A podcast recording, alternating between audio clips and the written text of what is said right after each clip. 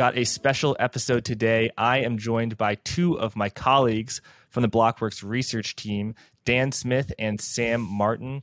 Guys, great to have you here. Appreciate yeah, it. Yeah, thanks for having us, You guys uh, are going to start a podcast that will air on November 2nd called Zero X Research. And I want to hear all about that. But because it's a macro show, I want to ask how do people in crypto think about macro? Every asset class this year has had a drawdown, except for energy stocks, but you know, tech stocks, all, all sorts of stocks, bonds, uh, interest rates are on the move. Every commodity except for oil is pretty much is pretty much going down. So everything's going down. No one is having any fun except for people who own a specific type of, of stock. Um, and, and crypto is, is no different. So you know, let's Sam, let's let's start with you. When when you know crypto had a bad day, let's say the first day of the the Blockworks Digital Asset Summit in September, uh, Ethereum came in real hot. Sorry, sorry, inflation came in real hot, and every single risk asset, the Nasdaq, S and P uh, bonds did very poorly, and Ethereum was sort of joining in in, in, the, in the chaos. So when you have a bad macro day that results in a crypt, bad crypto day, how do you sort of think about that, and, and how do you navigate that? Yeah, I mean, there's no denying like how bad macro has been year to date. I mean, the 60-40 portfolio, I'm pretty sure is off to its worst start in the last 40 years. So crypto is definitely not uh, any different on that front. We definitely suffer drawdowns in line with the macro uh, headlines. Uh, I'm honestly surprised though that Bitcoin and ETH have been able to hold the levels that they have. Uh, we're still hovering, you know, above 19,000 on Bitcoin and above 1300 on, on ETH. And that's kind of been the floor and where stocks and where bonds have gone has, has been pretty low. So I, I'm honestly shocked with how well it's actually held up. Um, in, in terms of like macro trends that I pay attention to within the crypto space, Bitcoin dominance is often referred to as kind of like a, a macro metric in our little niche industry uh, and it's still hovering above 42%. And also, if you take into account the amount of stable coins uh, that are in the space now and how much those have grown, I think those metrics are even a little bit more skewed compared to, to, to previous bull markets or bear markets, sorry. But uh, in general, it's something that we need to pay attention to. And that's actually why I love working at Blockworks so much because I'm always, you know, talking with you, Jack, in Slack or, or Byron, who writes the new newsletter, or someone else, and trying to like just comprehend as much as I can on the space because I know how important it is uh, uh, to asset prices and the way funds move on chain. Um, but yeah, definitely not my area of expertise, and uh, it's the reason I listen to your podcast every week. Yeah, and Dan, I want to ask you the same question, but maybe also ask you how do you, you know, as investor, think about navigating a bear market in crypto? In a bull market, it's easy, or at least you know it seems easy in retrospect. You just go into the most sort of a, a, risk apparent thing. I believe uh, your colleague Matt was telling me it's called the left left curving. Um, so, for example, in you know uh, the summer of 2020 in TradFi, just like why buy high quality stock like Apple when you can buy you know an extremely speculative electric vehicle company uh, out of China? You know what I mean? Like like something like that. Like just all risk. Like drive to you know uh, put put your uh, uh, pedal on the metal. Um, but and so in crypto, you know, that's the same thing, like Dogecoin, stuff like that. But now that we're in a different regime, like how do you think about navigating navigating that? Yeah, it's a great question, and uh, you know, I would kind of like echo Sam's remarks, and I don't like it's hard to see a world where crypto really, uh, in terms of like asset asset prices, like crypto takes off and macros just like kind of stuck in stalling out and just kind of uh, you know kind of fighting the up, up uphill battle. Uh, so that it, it is definitely something we pay attention to.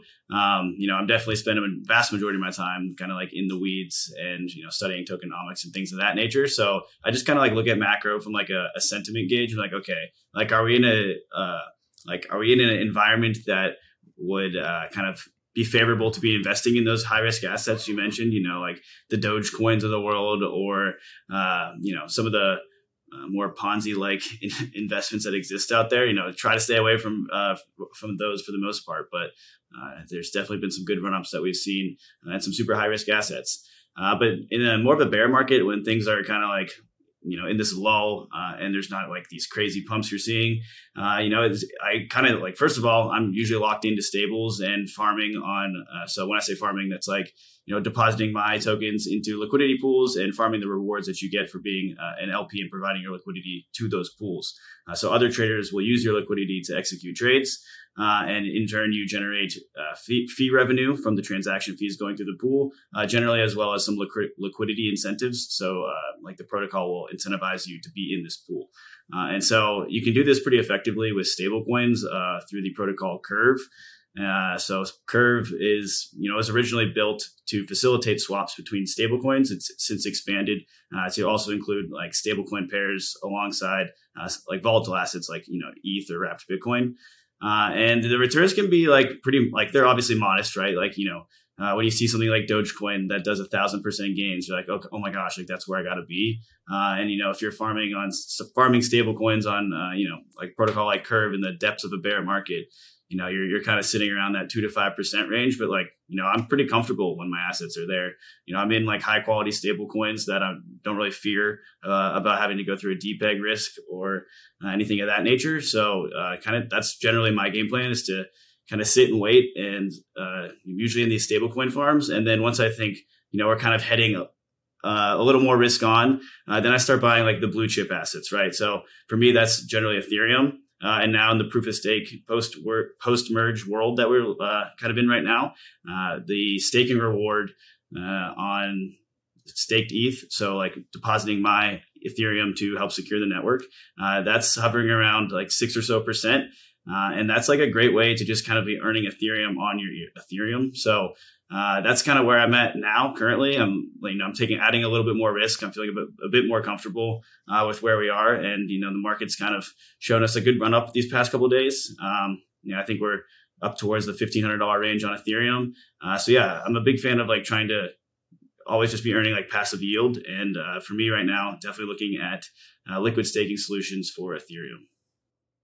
Yeah, just to touch on that too, Jack, if you don't mind if I butt in. Like I think two important points to add there too are I think we've lost a lot of institutional like capital just because bond yields are so high right now. Like it's not really worth taking the smart contract risk, the custody risk to deposit into these stable farms if you're making less than you would on the 10 year. So I think that's really key. And then I also think another key differentiator in a bear market for crypto versus equities, let's say, is there's always a narrative. Like for example, there's this one perpetuals platform that lets you speculate on Forex, and that token has popped off because people are speculating on Forex. If there's something to speculate on in crypto, it will be speculated on. So I think there's always an opportunity to make money, but uh, but yeah.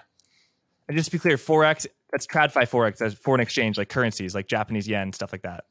Correct. Yeah. So with all the currency volatility, like that, that was kind of a narrative that if you would have used your macro hat and then also your crypto hat, you probably could have sniffed that one out and made some good money. Yeah, there we go. And Dan, just a point about you in a period of risk off, you're going into stablecoins. Stablecoins are like bonds in that they are supposed to be safe asset. You mentioned that depegging risk, and that depegging risk can be quite extreme. But you know, if if the stablecoin is um, backed by something and it maintains its peg, you know, you're getting two percent, you're getting three percent, and you're you're not taking that sort of like mark to market risk.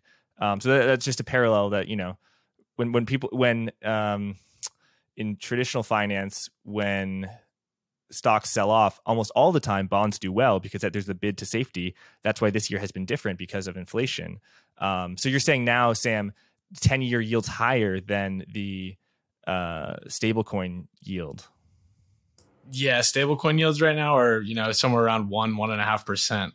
So it's just not really worth the risk, especially for professional money managers. Even some people who are you know crypto native funds like they're better off parking their capital in in, in bonds and, and not in stablecoin pools. So liquidity just isn't quite as good as it was during the bull market, of course.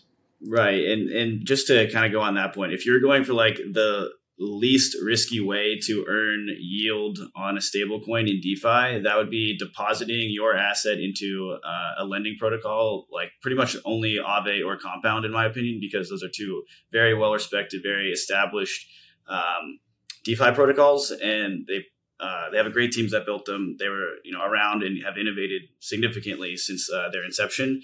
Uh, and like, it's definitely not a non. It's a, still a non-zero chance that like an exploit occurred uh, on these protocols, but it's quite low, right? Like, there's billions of dollars that have been sitting in these smart contracts for years now, uh, and they've yet to experience an exploit. Uh, so that would be like your lowest risk way to earn yield. And as Sam said, like yeah, the, the stablecoin rates are not great. They've dropped from the past six months. They've fallen from about two two percent to one percent. Uh, and so yeah, like if you can earn money uh, in the ten year backed by the U.S. government, like that would definitely be uh, the better option at the moment. Mm. And I guess that it's, it's all about supply and demand. The reason that stablecoin yields are so low is because everyone wants safety and no one wants to borrow. So that's the um, demand for the asset, but demand to borrow is very low because no one wants to borrow to buy Bitcoin or or far fewer, right? So there's no pressure driving rates upward. Precisely. Yeah, exactly. Yeah, yeah.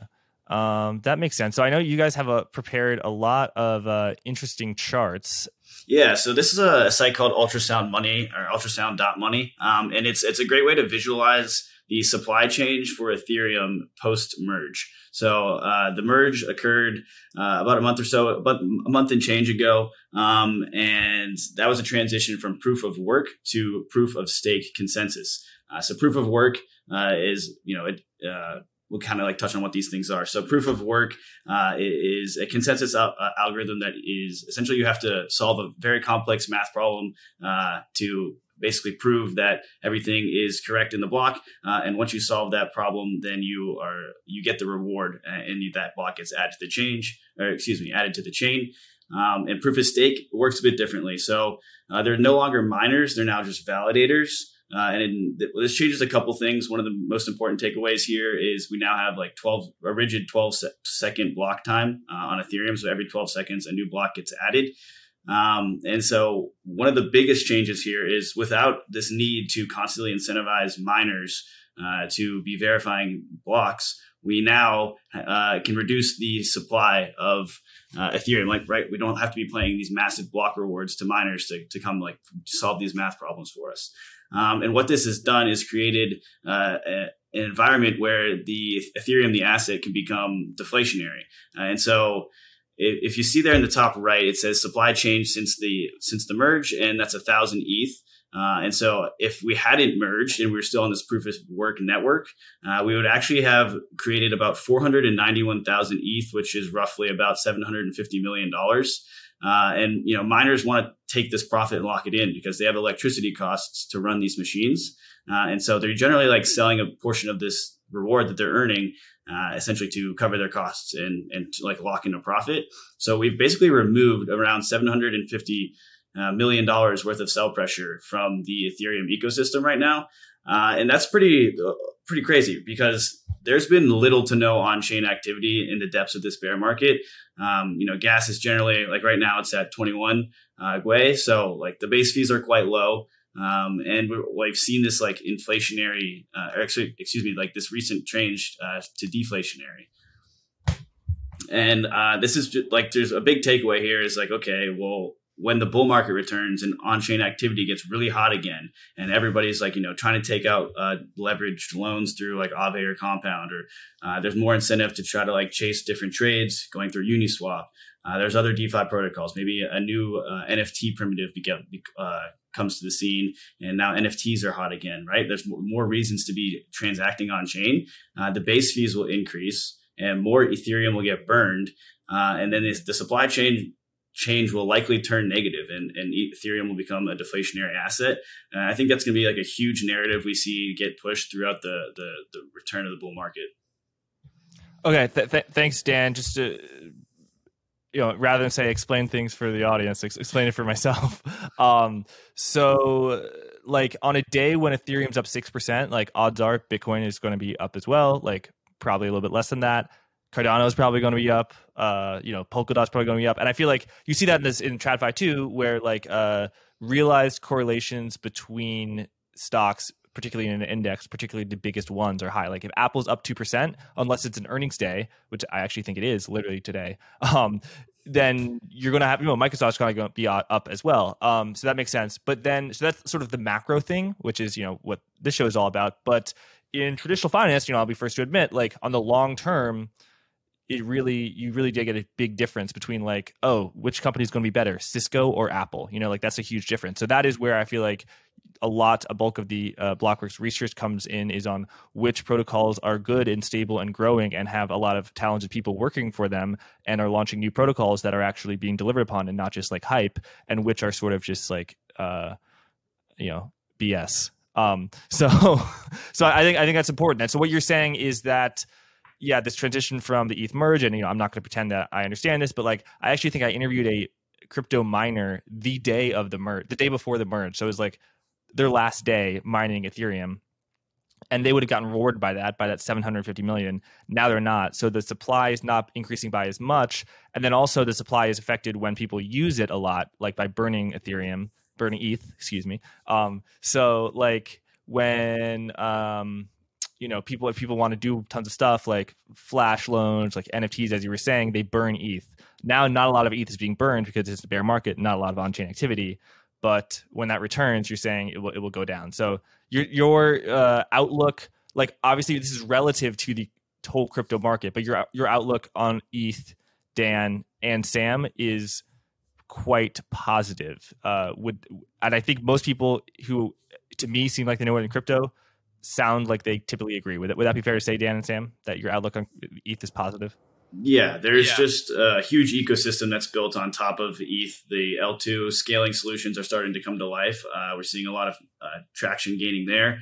Um, and yeah, the, I think the deflation narrative literally cannot be understated. Once that number goes negative, you're going to see that all over Twitter. That's what people are going to be talking about. That's what's going to get circled around. You know, every now and then crypto gets its uh, its moments on CNBC, uh, and that's that's what they're going to be talking about is how there's this like new deflationary asset. Yeah, and even Bitcoin itself, like it has about a 1.75 percent inflation rate per year right now. And I mean, if you look at that chart, like it's it's 0.009, and that's during bear market block space demand. Like once that activity picks up and it becomes deflationary, you no longer require a new marginal buyer to pick up that extra issuance. So I that's really the only asset in crypto that uh, that has that quality. So I think it's super valuable.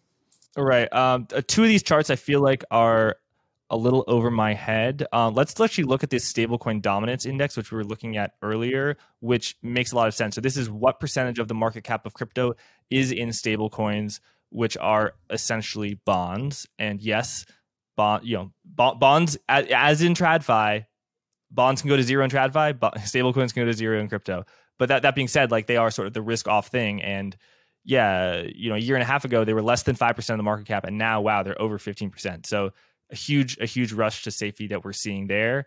Um, that that makes sense. All right, Dan. So you just shared a, uh, a chart with us, and I'm seeing it says bribe revenue. So what is bribe revenue? What are all these terms? What is CVX? What are what are we talking about here? Okay, perfect. So first of all, we definitely need to pick a new term for this as an industry because bribe has such a negative connotation in like everything other than this one subset of crypto. But uh, so yeah, this is uh, the rewards that flow to CVX token holders. And so CVX is the uh, protocol asset of a, uh, a platform called Convex Finance. And Convex Finance is a yield aggregator uh, that's built on Ethereum mainnet. And basically, the purpose of uh, Convex is to simplify and amplify returns for users. Um, and so, if I am a, a liquidity provider in the cur- into another protocol called Curve, uh, Curve is a, a, decentralized exchange that facilitates swaps between assets. So if I'm a liquidity provider and I'm letting other traders use my liquidity for asset uh, for to facilitate swaps, uh, basically, then they're paying me fees to do so. Um, the liquidity management section of this is like it's not like super user friendly uh, and like maximizing your rewards takes a bunch of work and it's like uh, there's a whole lot of maintenance that goes into it. Uh, so Convex was built just to like basically abstract that all away from the user um, and basically instead of directly depositing my assets into the decentralized exchange curve i can instead give them to convex and convex will take everybody's assets together deposit them into curve on our behalfs and then do all this like maintenance work on the back end uh, to be maximizing the returns that flow to the users. Uh, so in in essence like we throw this we throw convex into like this yield aggregation subsector of De- defi um, and again like their main purpose is to simplify and optimize that's that's okay, so that sounds like a kind of like a bond etf like rather than just like oh i'm buying a bond of some company which you know the minimum bid is like probably like a million dollars or something. Like, how about we put a thousand of those bonds into an ETF and I can buy one share of that ETF for like ten dollars? My question is, are those um who ch- like who chooses what are the yield protocols? Like, is it just a passively managed like all the protocols, or is it like a certain a rules based approach, or are they being selected by a particular person? Yeah, so this is a rules based approach. Um, Convex has like they service two protocols: Frax Finance and Curve Finance. Uh, and within each of those protocols, they have their own set of rules that are slightly different, but like the same general premise. Um, and so yeah, there's like when I give my assets to Convex, I'm like telling them specifically what I where I want them to go. Um, and so they do all this back end work, uh, and that's generating a ton of revenue for their users. Uh, and and so like they use a portion of that revenue, uh, and they can like kind of point it to different users uh, like user groups within their protocol, right? So uh, the LPs get about ninety percent of this revenue, but then the uh, so, so, let me back up. So the way that they like maximize rewards for these users uh, is by they have a, they own like a large portion of the governance token for Curve Finance, and so owning the governance token for Curve allows them to control where new emissions go. So basically, they get to they are actively voting in which liquidity providers are getting the most rewards, and that's kind of how they uh, are able to maximize returns for their users.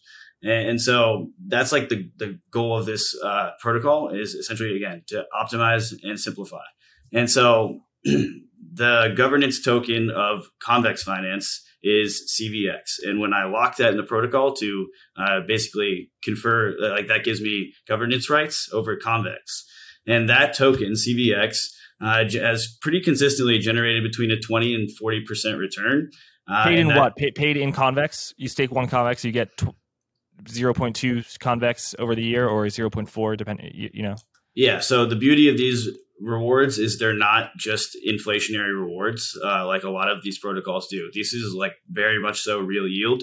Uh, you actually get no inflationary rewards in this 20 to 40 percent. Um, and so this is yeah so it's real real yield and we'll get to what it's paid to or what it's paid in in a second. Uh, and so okay, but, but, but I feel sorry sorry I feel like um, when you say so non-inflationary would mean that it's paid in curve the cvx the curve token because it's like if i'm you know if, if you're borrow from me like jack coin but like i'm paying you 100% but i'm just i'm just making money from nothing because that's super inflationary. So like, yeah what, what is it paid into? Because i feel like that's a really important question. So you're paid in protocol revenues and so then uh, the obvious question is okay well where are these revenues coming from? Oh no um, but so, what is what is the protocol revenues denominated in Right. So it's a variety of tokens. And so, so it'll see, okay. So see that chart on the far right there. it says VLCVX Bribe revenue. Uh, the VL in there just means uh, that I've like deposited my CVX tokens into the protocol and I'm getting governance rights in returns. So the bribe revenue there is in a variety of tokens. Uh, the the the uh, the dark purple on the bottom of this chart is Frax, so that's a stable coin you're getting paid in, and then the other protocols or the other bar, uh, bars on this chart are other tokens, and so w- the reason why other protocols are willing to pay CVX holders for their votes is they're saying, hey, you have a ton of these voting rights that will send uh, like liquidity to my pool. So I will pay you to allocate these voting rights in a certain way. And so like they're essentially renting liquidity from convex voters. And so I know this is like a crazy concept, but basically like liqu- on-chain liquidity is incredibly important. Uh, if I'm a protocol and like, let's say I'm launching a stable coin, um, then like I need liquidity or else my stable coin will lose its peg. Um, or let's just say, uh, I want like a large, maybe I'm not a stablecoin, right? I just have a token and want other people to be able to trade it. Um, like large uh, buyers or traders can't buy my token on chain uh, unless there is a large amount of liquidity. So like on chain liquidity is vastly important to having like a successfully a successful, well traded token. Um, and Convex is saying, hey, if we have a ton of votes and the ability to direct where liquidity flows, uh, so if you have any interest in that, we're like just you can rent liquidity or pay our token holders for that liquidity. Uh, and that's been a pretty consistent 20 to 40% over the past, uh, you know, since January of, the, of this year. And so there's like, you'll see that uh, kind of on the left side, you see vote lock revenue APR and bribe revenue APR. And so this bribe revenue consists generally around 90 plus percent of the total revenue.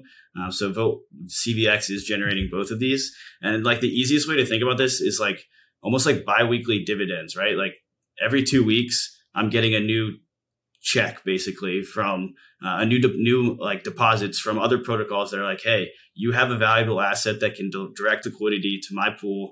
Here's some money for it. Like we'll vote on your behalf, basically.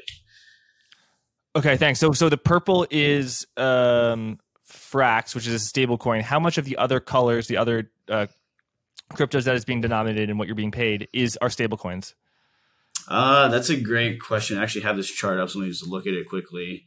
Uh, so Frax generally is about half of the protocol uh, revenue. Like they are responsible for a good portion of this yield uh, because again, liquidity is so important to them. Uh, and let's see, one, two.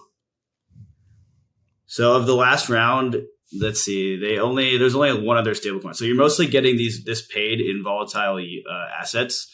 Um, okay. But of course, like you have the ability to sell those into whichever assets you choose. Got it. Okay. Uh, yeah. That mean, I mean, some of that went over my head, but I think that makes makes a little bit of sense. Um, but the convex governance token has gone down a lot this year, like you know many other assets. So it's it's uh gone from like fifty to five, or maybe you know, maybe not that bad, but like close no, it's, to that. No, it's so, about that bad, yeah. Okay. Okay. Okay. So now you're getting paid twenty six percent on the five, and you know that's like a little bit over a dollar but at the beginning of the year that would have been like ten dollars. So it's the the the, the the dividends are going down nominally, but the yield is, is kind of staying high just because the the token. To, so why is the token gone down? If it's non inflationary, it's so good. Why is the token gone down? Uh, well, that's so you could right because if the token was still let's say fifty dollars, and you can see on that chart on the right, like uh, during the heat of the bull market, right from like uh, that December timeframe, just until the UST Luna blow up in early May. Uh, like bribe total bribe rewards paid to these uh, tokens was you know upwards of ten million dollars, right? In some cases, closer to twenty. Uh, but now we're down to that like three to five million dollar range. Um, so if it was still a fifty dollar token, of course these yields would be much lower because this calculation does run everything based in uh, dollar terms. Um, and so, you know, when broader DeFi has taken a massive hit, like whether or not it should or shouldn't have, or the good good assets or bad assets, pretty much everything's down, you know, ninety percent from the highs, uh, and that's just because there is this massive like there is the chance that like DeFi fails, right? Like crypto just like never really gets traction, never takes off. Like these are still the most high risk assets that are available, right? Like if you're looking at the risk of like a, a you know a respectable tech stock or even like Ethereum, Ethereum's the riskier option every single time. So mm-hmm. I think that's just a, a, function of you know this is still such a, a niche market that the the potential of is so far from realized uh, that we're going to take hits like this when when broader markets fall apart. Got you.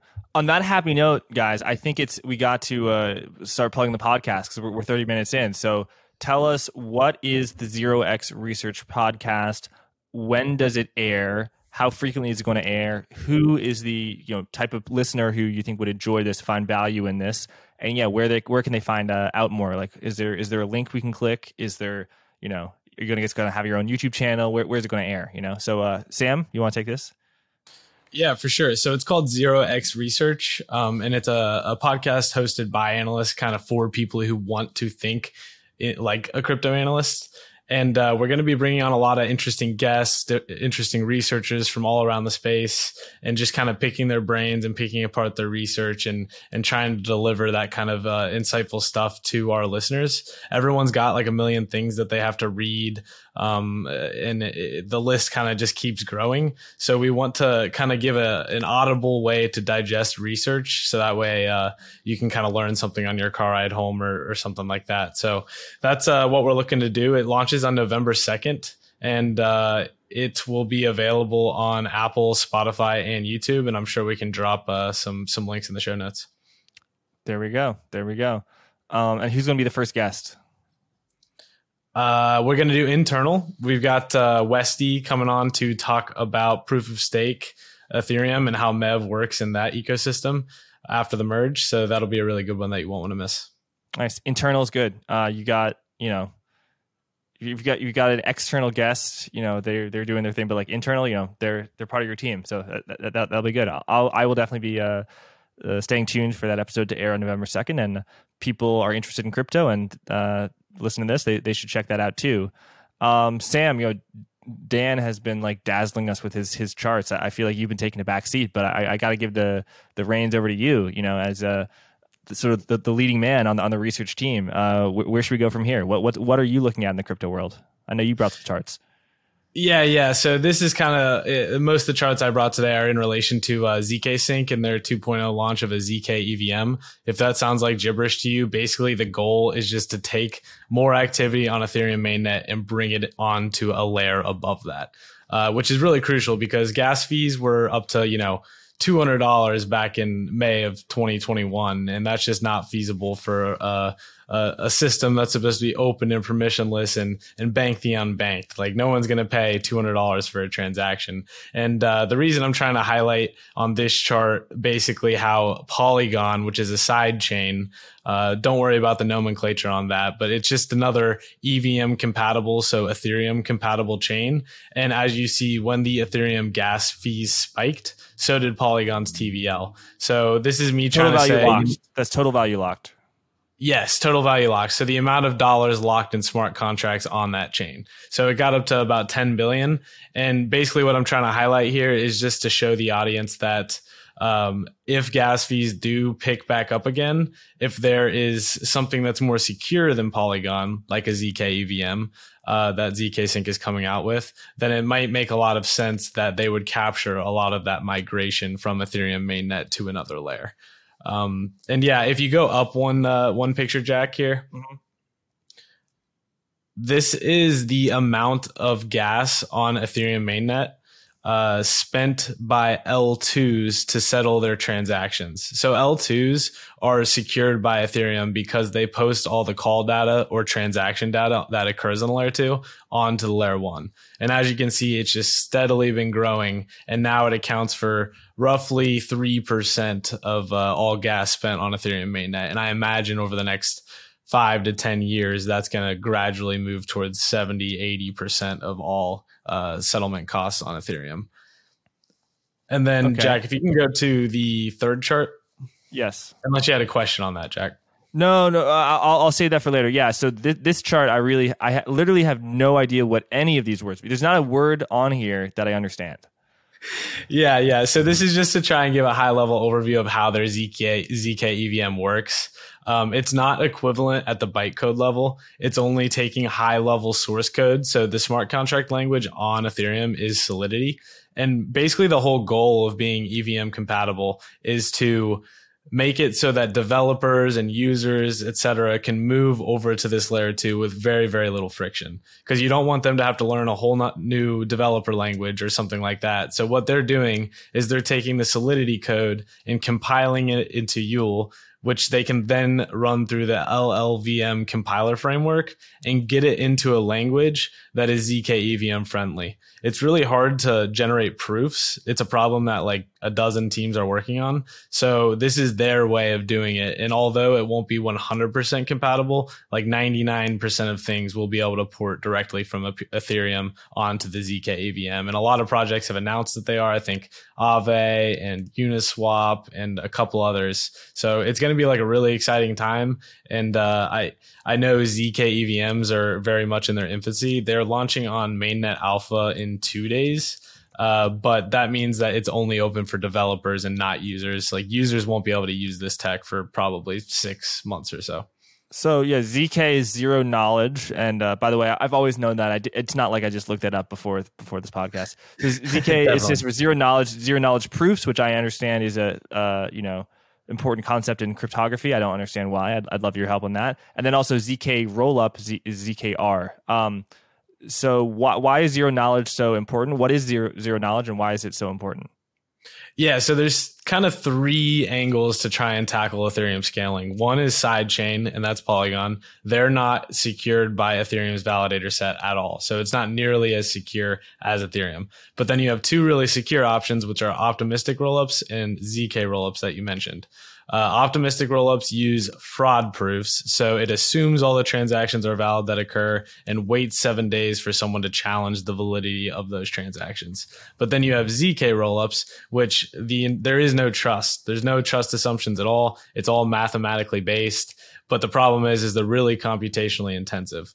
Um, so that's why what they're building has been so difficult. Uh, but it's really important because it's the most secure, it's the best UX, um, and it's kind of the best tech for long term scaling. So Ethereum's kind of dedicating their role roadmap, sorry, to to target the future of, of ZK ZK tech.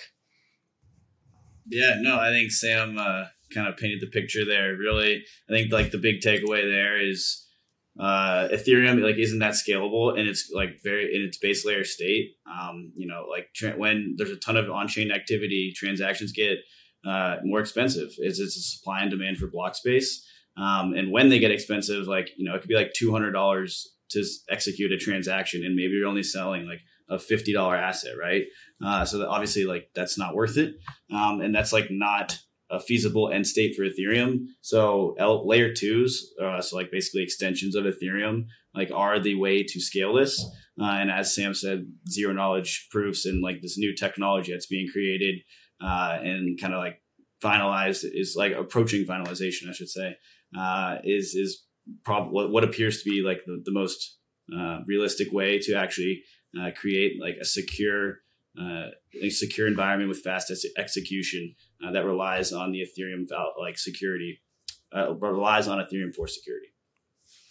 Why are you guys so convinced? Actually, yeah. So we'll, we'll uh, stop the chart portion of the, of this um, uh, podcast. So why are you guys so convinced that Ethereum is going to remain sort of the number one? Some people, I've already offended some people by suggesting that Ethereum currently is the number one. I actually don't even know if that's true. I mean, you you probably have an opinion on it. I mean, in market cap, Bitcoin is definitely number one. I mean, you know, why not Bitcoin? Uh, people talking about the Taproot layer. People talk about all, all the stuff that's being bid on Bitcoin.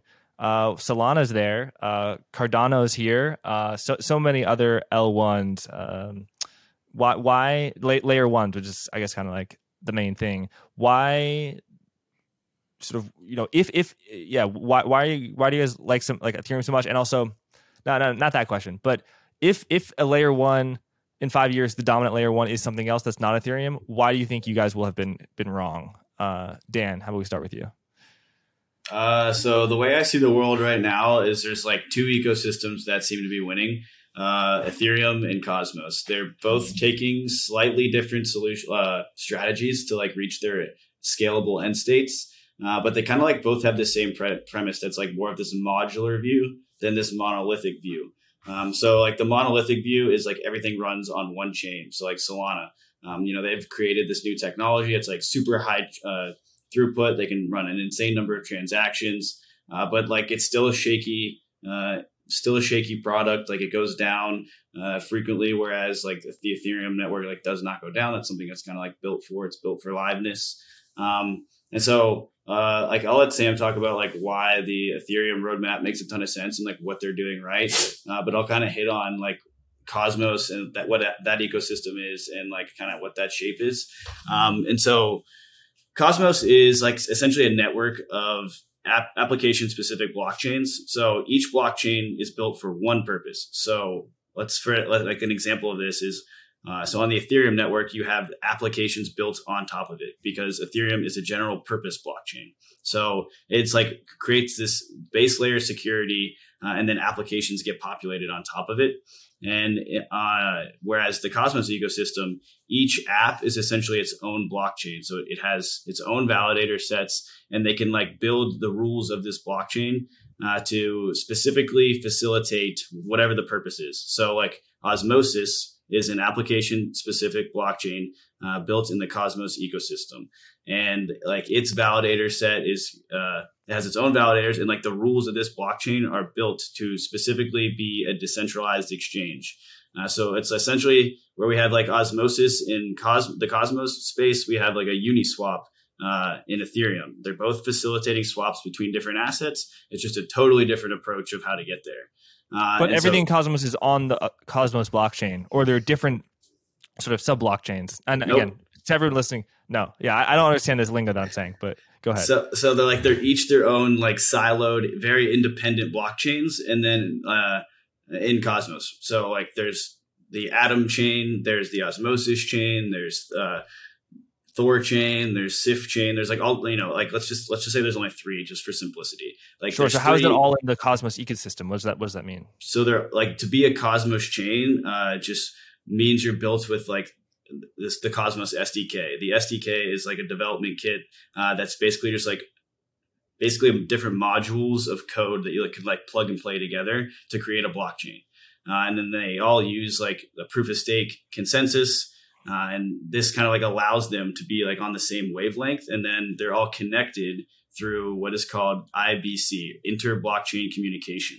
So there's this like communication layer where uh, like the Atom chain and uh, Osmosis, so the Cosmos Hub and Osmosis, two independent blockchains are connected uh, with with IBC. So if they want to like send assets to each other, they can do that. If they want to send messages to each other, they can do that.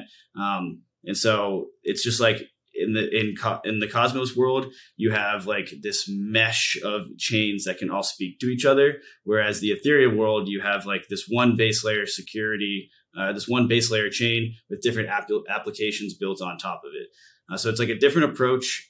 Um, and there's like trade offs to that, right? Like if I'm a developer and I want to build a decentralized exchange, I have to think, okay, do I want to be an application on Ethereum or do I want to be my own specific uh, application specific blockchain that I can like design to be just for my decentralized exchange.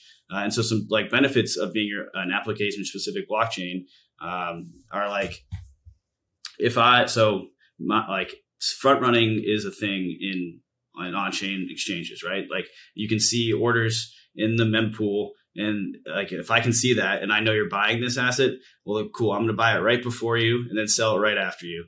And now I gave you a worse price for my profit. Uh, and so like that's something you can mitigate in uh, a decentralized exchange application specific blockchain.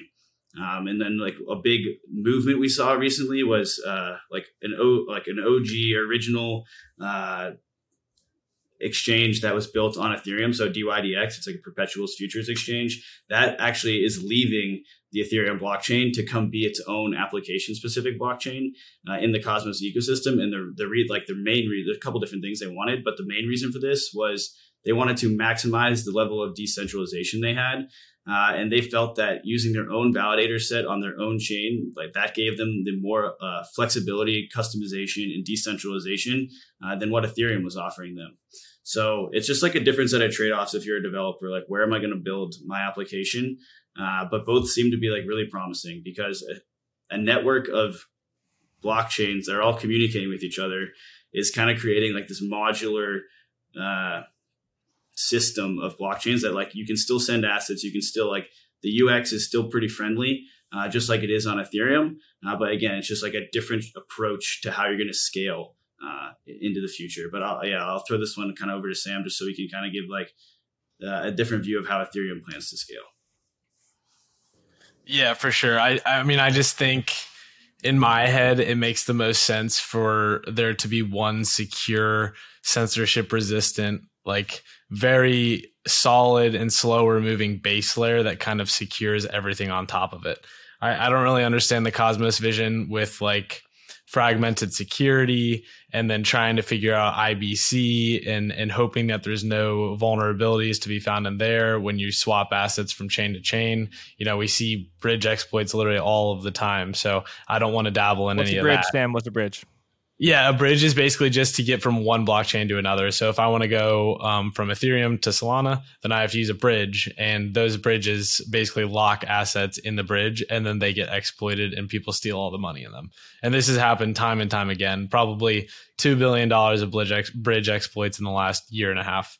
So I definitely don't like bridges. I think native assets are are key in the future. Um, I also just really like the approach that Ethereum is taking as a as a Bitcoiner.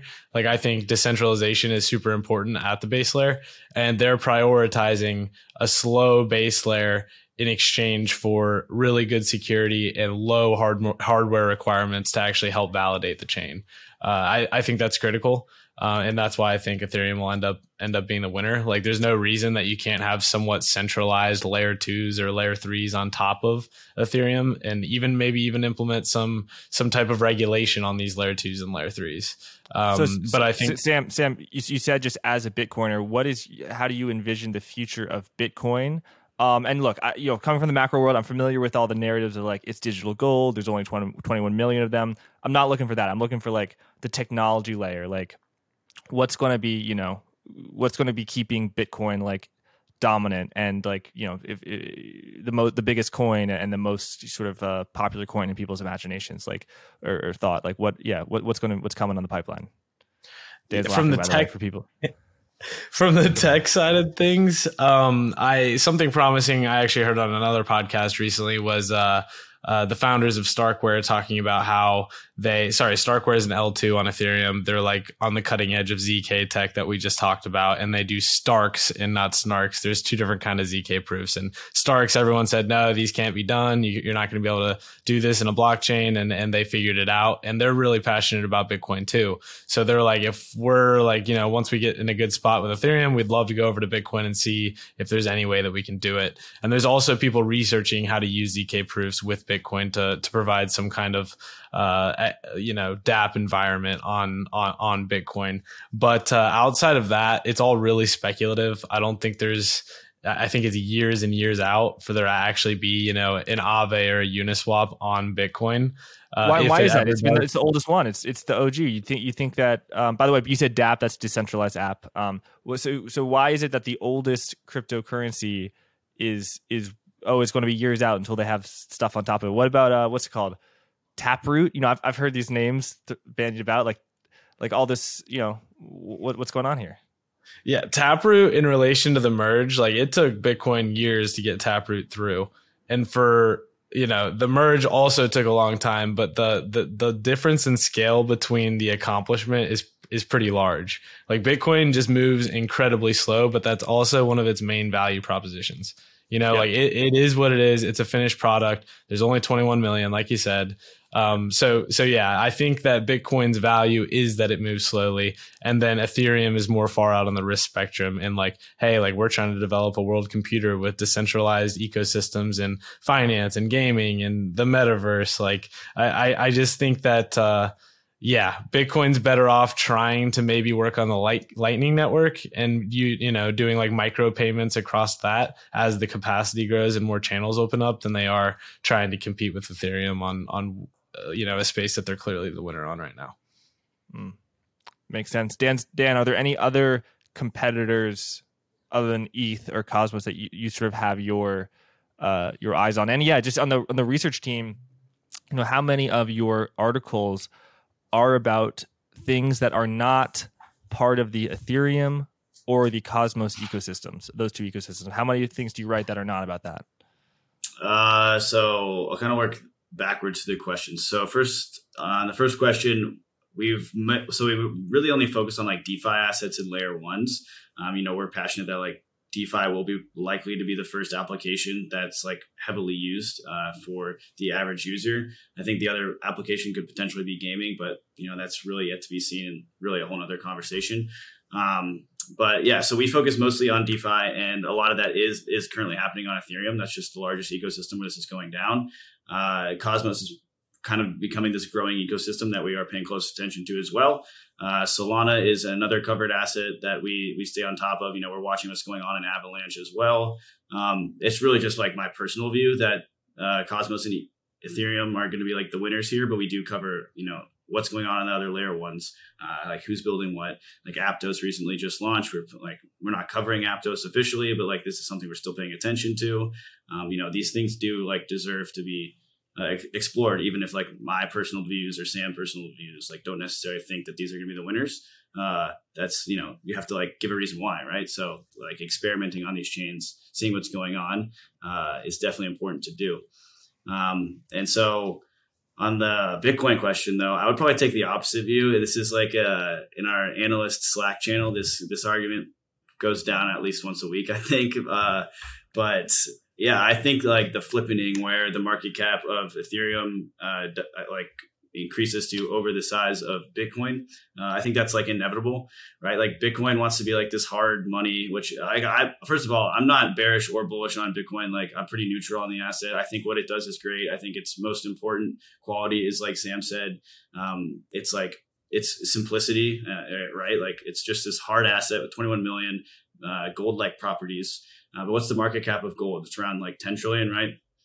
Uh, yeah. personally, for me, like Ethereum is trying to build a global digital economy, uh, and in a world in a day and age where like everybody's becoming increasingly ingrained with technology, and moving online is like a pretty easy comp- concept for most people to grasp. Like, you know, you walked out, you go to like lunch at a restaurant, and you see yeah. like a, a toddler just like knowing how to use an iPad, you're like, these kids are growing up with technology. So like the shift to online for that age class is that's like a no brainer.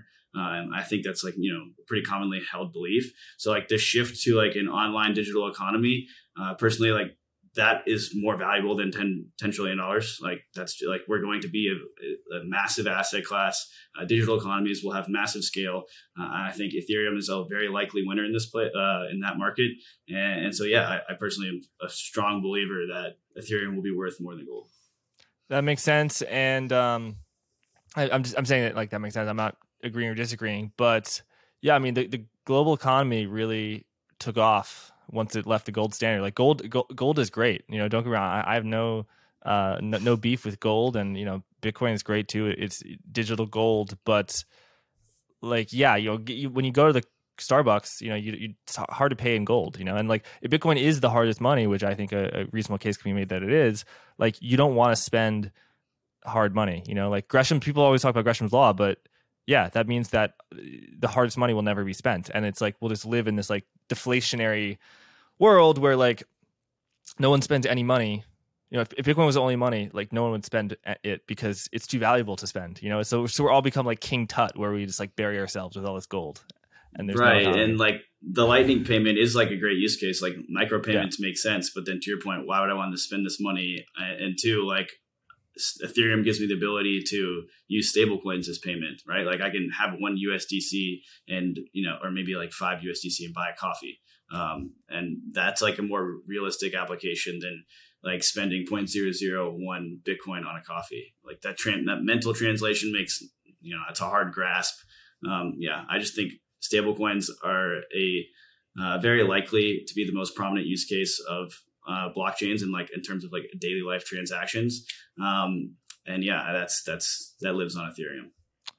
Uh, guys, as we reach a close, you know, I've asked all these questions to you about crypto.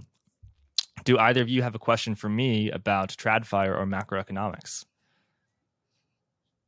Dude, this is a good one. Yeah, I'd love to hear your like six month outlook and uh, like mainly as it pertains to like tech stocks, right? Because in essence, crypto is trades quite similar to like a high beta tech stock. So, love to kind of get your take on uh, where you see uh, the tech stocks of the world going over the next six to 12 months.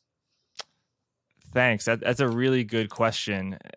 And tech stocks, you know, s- stocks that are profitable technology companies, uh, they have earnings in the future, and those are valued at a certain rate, and they're valued according to how fast they grow, how high the quality is. So, like, if you have a company that's reporting you know billions of dollars of profit but it's like is all this just network you know is are we dealing with an Enron here? Like maybe the valuation will be a little bit lower you know? Um, but if it's like pure like oh my god this is growing 80% a year and like the cash flows are pristine you know that will command a higher price to earnings ratio most of the fall in tech stocks this year i'm talking about the blue chips names apple microsoft google we'll leave facebook aside um, has been the price to earnings ratio, forward price to earnings ratio falling because the the P, the price has gone down. The earnings are still going up. They're maybe not going as much uh, up, up, as much as they used to um, because you know tech stocks had enormous growth in in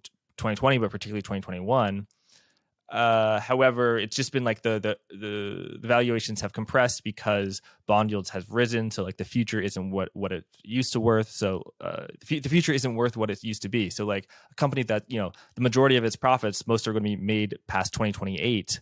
That would be a company that would have been hit the hardest, particularly if it is not profitable now, which actually many companies are. Um, you know, even even blue chip names. You know, if you count actual things that do cost money, like s- stock based compensation, it may not cost U.S. dollars, but it does cost shares, which is a form of money. I mean, that's why people, that's why companies buy back their own stock. Then you know, some some companies are not profitable. Um, so that's sort of just like laying out the the case for why tech stocks haven't performed well this year. Uh, so the first shoe to drop was bond yields rising. Do I think that they will rise farther? Maybe, but I think we're pretty close. Like I, I you know, a 10 year at 5%, like I don't think it's going much higher than 5%, you know. Um so now it's like 4.1% or maybe a little bit lower. Uh but um so the, the question is the next shoe to drop going to be earnings. Um I don't know. I mean, Google reported their earnings at Microsoft uh, yesterday, last night, and their revenues actually went up. It's just that their costs went up too. So it's the cost of inflation. Um, so I, I, guess actually that, that is a case that the earnings will go down because revenues do increase, but the costs increase too because of inflation. Um, yeah, I, I mean, you asked me my outlook on tech stocks. I think that whatever tech stocks will do, just because they're so large, the S&P 500 will do as well. The Nasdaq will do. I mean, you know, Nasdaq is majority tech stock. S&P 500, you know, Apple is what six percent of the entire uh, index. Um, I think I think we got another leg down. I think we got another leg down. That's my question. But I I uh, I don't obviously don't know it for sure. But actually, I would say I'm some. I have a reasonable degree of confidence that it, it will go down. Um, just because I don't think bond yields bond bond bond yields may stop rising, but I don't think bond yields will fall. That that's my highest conviction view is that a Federal Reserve pivot, like the P word as people are calling it, will which is like you know uh, interest rates are actually going to go down. Like the Fed is going to oh my god, the Fed's going back to zero. That is not going to happen for the first half of 2023. Like you know, there's no certain things in, in finance, but it's like I have the same level of confidence about that that you have that like some L1 that, you know, a lot of people like is just not going to make it. You know what I mean? Like I'm I'm pretty confident that uh there will be no cuts. There there may be the Fed currently the market's hiking uh projecting oh we get to 5% and we only get to 4.5%. Um but that's there will no be no like realized cuts. Um, some people say, "Oh, the fact that we've we've stopped cutting that itself is bullish." Okay, fine. I don't know, but but that's what I think. Um, Sam, you got a question for me? Dan, that was a good question. A hard one to follow up, but I guess I would ask uh, with the dollar strength, we've seen things like the yen getting devalued and the Bank of Japan intervening by, you know, selling US dollars or yeah, selling US dollars for yen to try and, you know, uh, defend the currency. And then we also see like things like the Bank of England starting to uh, see some stress in, in, in their pension system. So my question for you would be, even if your base case that you're very confident in that the Fed P word is actually going to end up being, you know, remaining neutral and staying at that five percent target or whatever you you know your terminal rate is. Um, do you think that contagion would potentially force and specifically contagion amongst other sovereign nation states would force the Fed to pivot? Fantastic question. As defined by if if a pivot means cutting rates, I think no f- until until like the second half of 2023 at the earliest. But if we're talking about targeted interventions where the Federal Reserve says, "Oh yeah, the, this 20-year Treasury note is looking pretty weak. Uh, we're gonna over the next week we are going to uh, be doing five billion dollars a day or maybe ten billion dollars a day. Just do just a little liquidity support. You know, just a it's just a facility. We're not pivoting, Sam. It's just a facility. You know, and that's kind of what they did in 2019, where they stopped doing quantitative easing, quantitative tightening. Um, sorry, yeah, they, they were actually reducing their balance sheet. Um, and I, I think they stopped reducing the balance sheet, but they, they they were not doing quantitative easing in 2019. But they did a little intervention where you know repo rates spiked to very high, and they had a $500 billion standing repo facility where they said, "Look, we're going to lend essentially an unlimited amount of money. Like if the market needed 600 billion, they'd make it 700 billion. You know, it's like uh, as much as much money as you need, and that's not giving people money. That's just lending lending against very sound collateral. Um, so people called that the the QE that wasn't the QE. They call it like not QE. You know, so do I think there will be another not QE? Um, yeah, definitely. And I think that if there is a Fed, uh, it, it, I don't think that's a P word though. Like I, I, I think a true I think that many people will, will declare victory and say that uh, an intervention will be a, a p word, but I don't think it will be a p word. I think a p word will have to be truly uh, cutting cutting rates, and um, I also don't think that it will do quantitative easing. It will maybe it will do not quantitative easing, which is by like sort of you know we're gonna we're gonna make something happen. You know, look, you, Sam, you're the bond market, I'm the Fed. We're gonna make something happen. Okay, we're gonna we're gonna make sure we have a deal. We're gonna make sure everything everyone goes home and you know is not is, is happy. But are they going to actually be increasing their balance sheet again? The Bernanke doctrine is that no, that rates uh, like QE should be an extraordinary measure where interest rates should be at zero and then oh we're at zero but there's still a depression like then we do QE so it's considered like forbidden kind of by central banks to do quantitative easing when rates are higher than zero. And we're extremely higher than zero and we're going to get even more higher than zero. So yeah my base case is no interest rate pivot until second half of 2023 at the very earliest. Definitely no quantitative easing that is called quantitative easing by the fed uh, like a nominal increase of the fed's balance sheet uh, I don't think they're going to sell treasuries or sell mortgage-backed securities. I just I think they're going to let it roll off, and that uh, will be a maximum of ninety-five billion dollars a month. But it if, if effectively will be less because there are f- fewer mortgage fewer mortgage-backed securities um, that that sort of meet that cap. Um, but yeah, will we have a Bank of England type intervention? Uh, yes. Is that my base case? I don't know. It's kind of like 50 50. I just spoke with Lyn Alden and she's pretty convinced. Um, yield curve control, where the Federal Reserve says, oh, actually, the the ten year Treasury yield can't go above four percent, and if it does, if someone's foolish enough to short the ten year Treasury bond, we're going to buy it back from them and you know impose on them a loss. That's what the Bank of uh, the Bank of Japan is doing with the Japanese government bond market at twenty five basis points. Uh, no, I think yield curve control is a more extreme measure than quantitative easing. I think. I mean, quantitative easing is a um, limited limited amount of purchases like every month. Um, whereas yield curve control is targeting a specific level on the yield. And you know if the yield stays there by itself you don't you don't have to buy anything or you can even sell. Um, but quantitative easing is like oh a certain amount amount every every month. Um, so yeah that's my base case. Uh, no qe no fed pivot no interest rate cuts.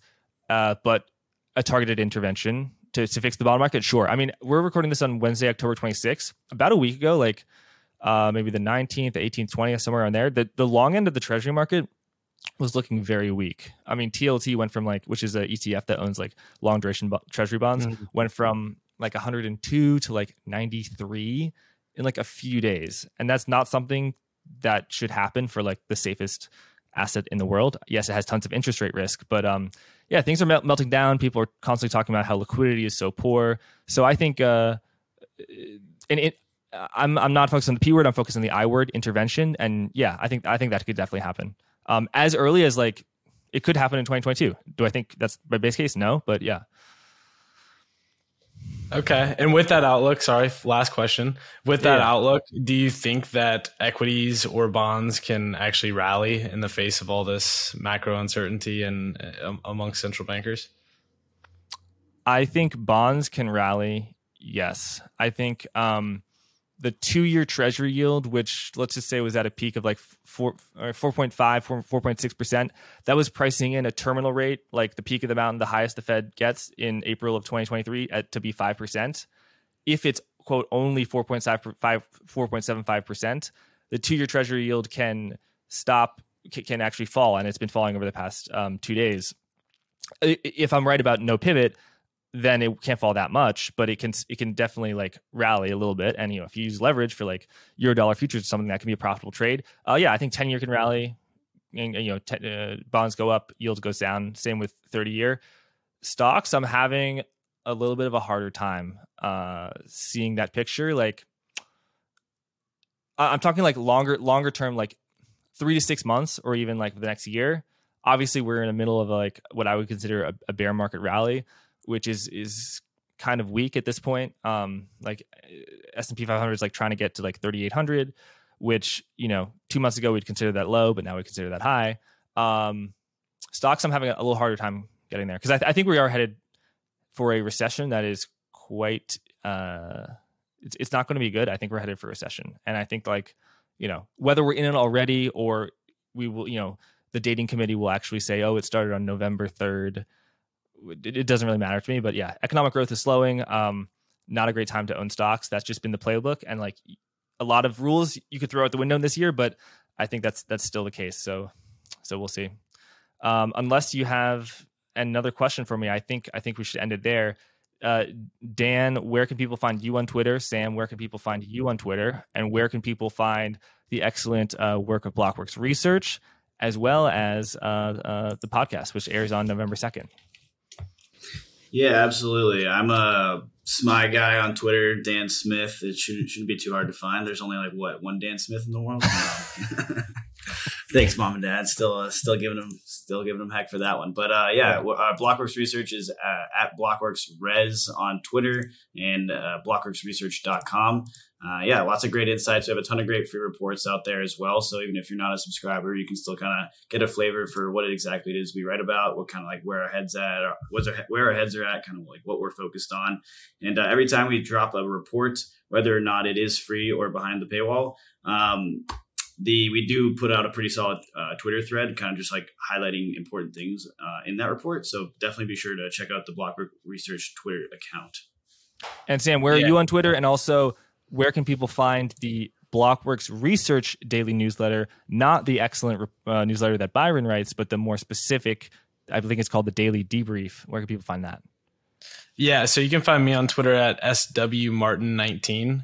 Um, Sam Martin is my full name, and uh, for the the sign up link for the newsletter, we always put in like really good commentary on kind of everything you need to know on crypto, and then governance related alpha, or like maybe some trade ideas or free NFT mints. Uh, or anything along those lines. So it's a, a nice place to get all the stuff you need to know on the day in like five to 10 minutes. And we can include a link for that in the show notes as well. Wonderful. Dan, Sam, thanks so much. And thanks everyone for watching. Thanks, Jack. Thanks for having us on, Jack.